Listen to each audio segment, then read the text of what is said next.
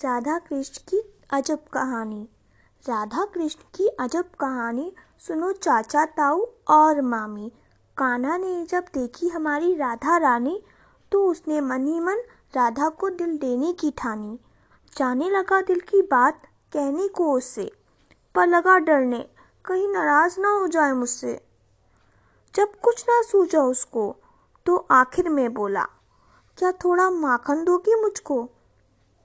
राधे रानी लगी सोचने, कौन है ये एक वाला?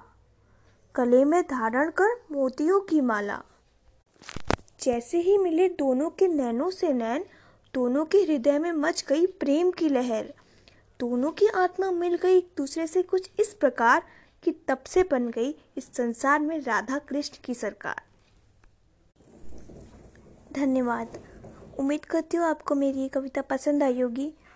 अगर आपको और सुनना है तो आप सब्सक्राइब कर सकते हैं। Thank you. और बताना ना भूलें कि आपको कैसी लगी।